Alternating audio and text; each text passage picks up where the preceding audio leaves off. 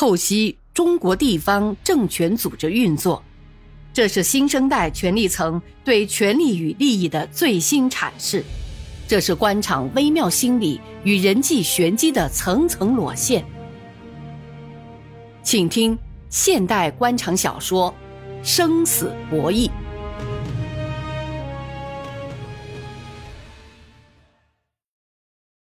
这时，会场有些交头接耳。柳王明猜想是这个宏伟的目标引起了与会者的共鸣，他放下了讲稿，情绪有些激动起来，信口发挥开了。我不是在胡吹呀，而是事在人为。我是个干事儿的人，想干事儿，不谦虚的说，我还真能干成事儿。来西阳之前，我虽然是个市委副书记，但我在市委分管的工作都是些难事儿。有突发事件、群体事件、疑难问题，市委都是让我出面解决的。到新阳来了两年多，大家看得到市政府的面貌、工作节奏、工作思路，应该说同以往有不可比拟的变化。市政府的工作部门也是今非昔比呀。所以这次在调整部分市直单位的班子时，我是据理力争的。你们看。财政局长让向林同志担任，说明我们不搞论资排辈，谁靠得住，有本事就能上。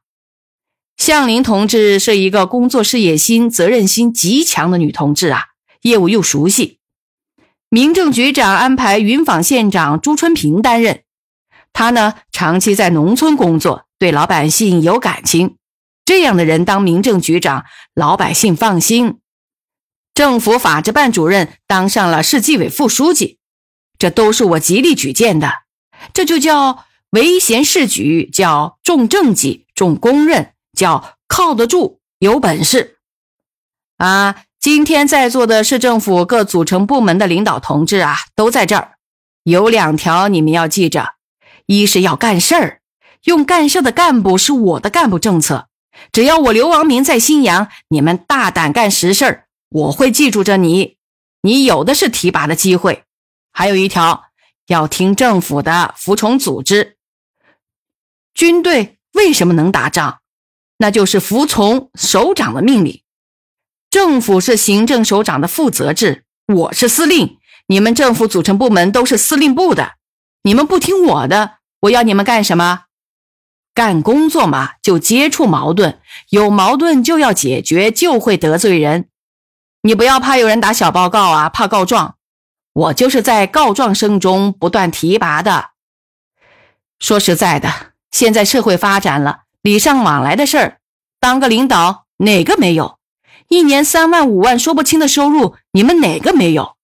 你纪委监察检察院不要去查了，你们自己没有吗？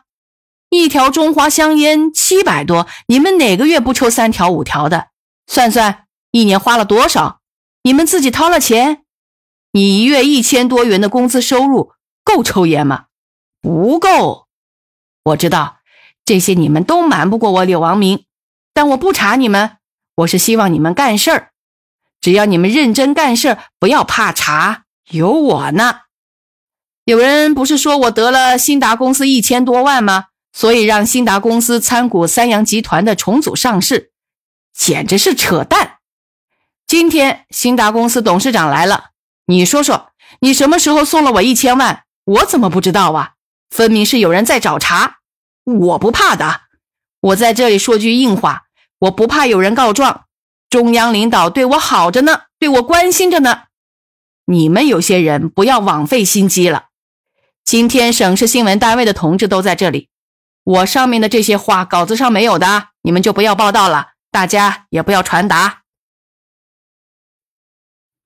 如果前面的那番讲话还有点像官样文章的话，那柳王明脱稿讲的一席话，与会者就不知道该怎么评价了。大家面面相觑，不知如何是好。难怪了解柳王明的人对他的评价是：如果让他讲三句话，那么第一句可能是人话，第二句就是废话，第三句就是鬼话了。柳王明结束讲话之前。布置了一项任务，要求今天参会者的每一个同志都亲自动手，就市委市政府关于当好二传手、对接长株闽，融入全球化的发展战略，对以城市为载体、以产业为支撑、做大经济总量发展思路写一份个人体会和建议。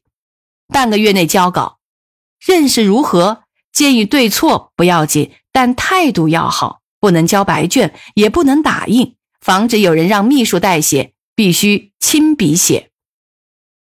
市政府全体会议结束之后，各位市长、党组成员全部出席在会议中心三楼举行的记者招待会上。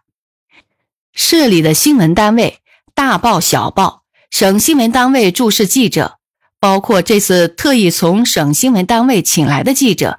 男男女女四十多人参加了会议，这样规模记者招待会在新阳也是第一次。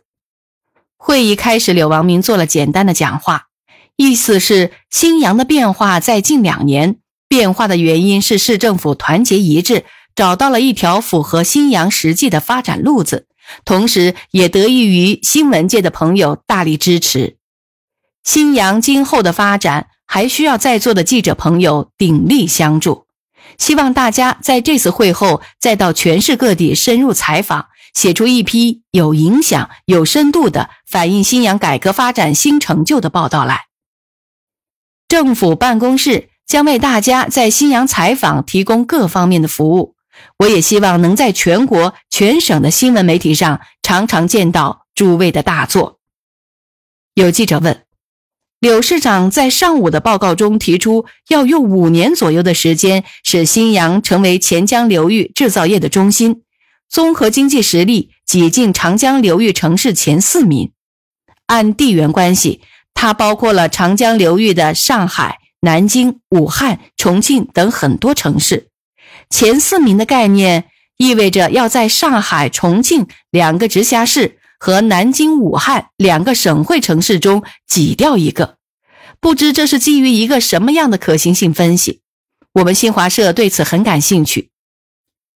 提问的记者是这次会议从省城请来的新华社分社记者，一位眉目清秀的女同志，说话时嘴角流露出调皮的一笑，看得出台上的市长们都感到问题提得尖锐有分量。自然，这样的重大问题只能是市长来回答。柳王明拉过话筒，掂了掂屁股，两肘支撑着身子往前靠了靠，用外交辞令对付记者：“人嘛，是要有点精神的。这个目标反映了我们班子发展新阳的决心。目前，我们同钱江流域，特别是长江流域大城市比，经济实力有很大的差距。”但差距并不可怕，怕就怕思想上不敢进取，不思进取。常言道啊，思路有多宽，发展就有多快。有党中央的正确领导，有十六大的指引，新阳有丰富的资源，有全市人民的共同努力，可以说我们现在是天时地利人和全都具备。我想这个目标是可以达到的。请问刘市长？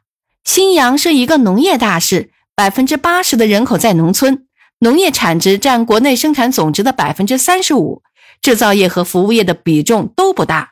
要推进城市化，以产业为支撑，要成为钱江流域制造业中心，有哪些过硬的措施？如何克服资金不足的矛盾呢？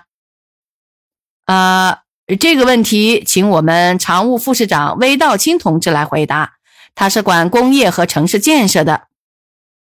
柳王明把话筒推给了魏道清。魏道清首先先介绍了一通新阳工业方面的一些数据，分析了工业结构中的优势和问题，提出要以改革为动力，加大国有企业改革重组力度，调整工业结构，大力招商引资，激活民间资本，发展制造业，全力支持民营企业做大做强，支持民营企业参股国有企业等等。我是某省报的记者，我注意到啊，今天柳市长刚才在政府全体会议上的报告说，今年新阳的经济发展速度是前所未有的。可我看到新阳三年前对外披露的一些数据表明，当时新阳的 GDP 增幅为百分之二十七，财政收入增长为百分之二十五，固定资产投资增长为百分之五十一，而且今年一至六月份的财政收入中，工商税收同去年基本持平，只是财政自己组织的收入增幅很快，特别是伐木收入增幅达百分之七十。所以，可不可以理解，我们从数字上分析，新阳的发展速度放慢了，这是一种积极的自我调整，还是一种无奈呢？会场上有些骚动，大家都以吃惊的目光盯着这位从容不迫的提问的记者。主席台上也是一阵寂静，一阵难堪。显然，这个问题没有哪个副市长能回答的。呃，这个问题问得好。没等大家推让，柳王明接过了话筒，有些发青的脸色，勉强的笑笑。看得出，他说的好，十分言不由衷。呃，从今年一至九月份的数字表面上看，的确不是近年来最快的速度，但这是一个实事求是的速度，里面还有个不同口径的问题，有些是政策性的调整，譬如按国务院的要求，从今年开始停止征收固定资产投资方向的调节税。就这一项，就是我们与去年同期同比减收七千多万元。再说，今年不是还有一个季度吗？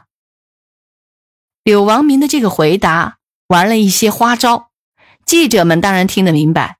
所谓实事求是的速度，那就是说前几年的速度有水分嘛，而这水分不是他柳王明的责任。台上的几位副市长一下子轻松了。台下的记者们有的不停的点头，大有豁然开朗之态。柳市长，我是省都市季风报的记者，想请问你一个很私人的问题。据我们所知，你曾是一名汽车司机，从司机到市长，你在成长的道路上感慨最深的是什么呢？据说您的一位首长对您帮助很大。您关于新阳发展的目标是否考虑了他的因素？说心里话，作为一个政界官员，这是一个敏感和不能回答的问题。但今天柳王明正好要用这张牌，他还真的从心里感谢这位记者提出了这样的问题，但这问题又不能正面回答。哦，新阳的发展。离不开上级组织的关心和支持，党和国家领导人、国务院各部委、省委省政府都很关心新阳的发展，也一定会全力支持。至于我个人嘛，的确，我是一个司机出身，一双握方向盘的手，现在掌握着一个五百多万人口的地方政权的大印，哈哈，这正好说明了我们党的干部工作真正贯彻了德才兼备。任人唯贤的路线，是党的事业大有希望的表现呐。我的经历也说明呢，不管什么人，只要你忠诚党的事业，努力为人民多做一些有益的工作，一定会有你发挥作用的舞台啊。记者招待会开了一个半小时收场，大家似乎对会议的内容并无太大的兴趣，倒是给记者们准备的纪念品让他们觉得有些新意。一只印有“新阳风光”和新阳市人民政府落款的礼品袋内装有一头黄金灿灿的牛，是一个俯首前冲的造型，足有半尺高的金属雕塑，配有有机玻璃罩，形象逼真，工艺精致。里面还有一张收藏证，配有文字说明：本品为收藏极品，系上海造币厂与新阳市政府共同制造。共一千件，验收后回版。牛身用贵重金属铸造，表面镀有九十九点九黄金三十八克，收藏号为零零零幺杠一千。柳王明离开了会场，就直奔新阳宾馆。国务院组织的钱江治理专家考察团在新阳考察了两天，下午就要回北京了。他要赶去陪专家们吃顿饭。新阳已向国务院打过报告，争取把钱江新阳段列为整个长江治理规划，需要五个亿的资金。专家们的意见有相当的作用，要争取他们。对今天的政府全体会议，他很满意，包括会后的接见记者。